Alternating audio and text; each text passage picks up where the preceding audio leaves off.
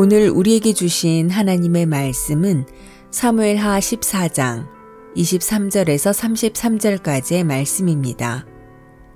요압이 일어나 그술로 가서 압살롬을 데리고 예루살렘으로 오니 왕이 이르되 그를 그의 집으로 물러가게 하여 내 얼굴을 볼 수 없게 하라 하매 압살롬이 자기 집으로 돌아가고 왕의 얼굴을 보지 못하니라. 온 이스라엘 가운데에서 압살롬 같이 아름다움으로 크게 칭찬받는 자가 없었으니 그는 발바닥부터 정수리까지 흠이 없음이라. 그의 머리털이 무거움으로 연말마다 깎았으며 그의 머리털을 깎을 때에 그것을 달아본즉 그의 머리털이 왕의 저울로 200세겔이었더라. 압살롬이 아들 셋과 딸 하나를 낳았는데 딸의 이름은 다말이라. 그는 얼굴이 아름다운 여자더라. 압살롬이 이태 동안 예루살렘에 있으되 왕의 얼굴을 보지 못하였으므로 압살롬이 요압을 왕께 보내려 하여 압살롬이 요압에게 사람을 보내 부르되 그에게 오지 아니하고 또 다시 그에게 보내되 오지 아니하는지라 압살롬이 자기의 종들에게 이르되 보라 요압의 밭이 내 밭 근처에 있고 거기 보리가 있으니 가서 불을 지르라 하니라. 압살롬의 종들이 그 밭에 불을 질렀더니 요압이 일어나 압살롬의 집으로 가서 그에게 이르되 어찌하여 내 종들이 내 밭에 불을 질렀느냐 하니?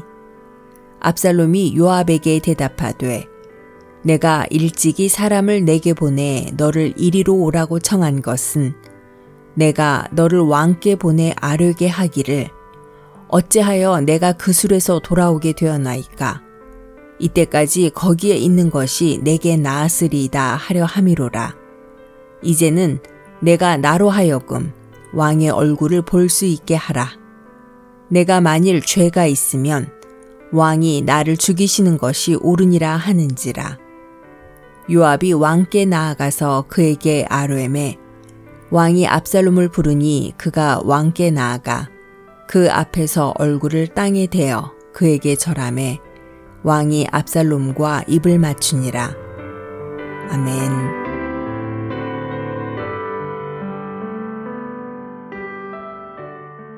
안녕하세요. 수요 묵상의 시간입니다.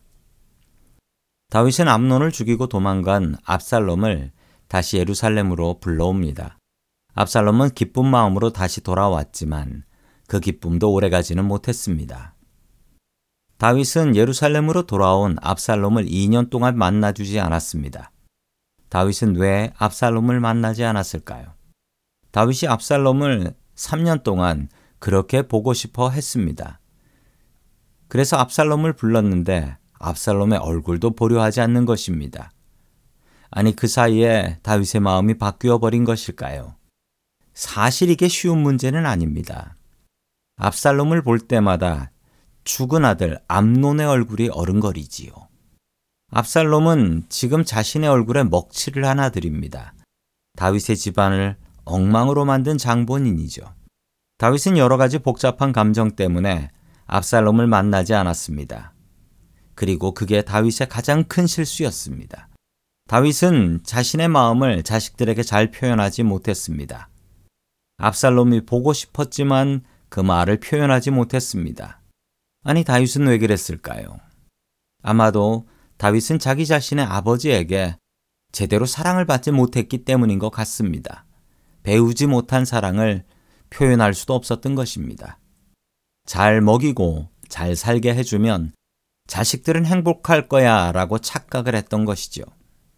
다윗의 모습을 보면 다윗이 한국 아버지가 아닌가 하는 착각이 들 정도로 우리들의 아버지들과 너무나 비슷합니다. 잘했어도 잘했다고 칭찬을 못하는 게 한국 아버지들입니다. 죽도록 일해서 가족들 먹여 살리면 좋은 아버지와 좋은 남편이 될 것이라고 생각을 하지요. 평소에 자식들에게 사랑 표현을 해 본 적이 없습니다. 가족끼리는 사랑을 표현할 줄을 몰라요. 다윗의 이런 태도 때문에 압살롬은 오해를 합니다. 2년 동안 압살롬은 일을 갑니다. 그리고 아버지를 미워합니다. 그리고 아버지를 죽일 쿠테타를 준비하게 됩니다. 다윗이 만약 압살롬이 잘못했을 때 호되게 혼내줬다면 어떻게 되었을까요?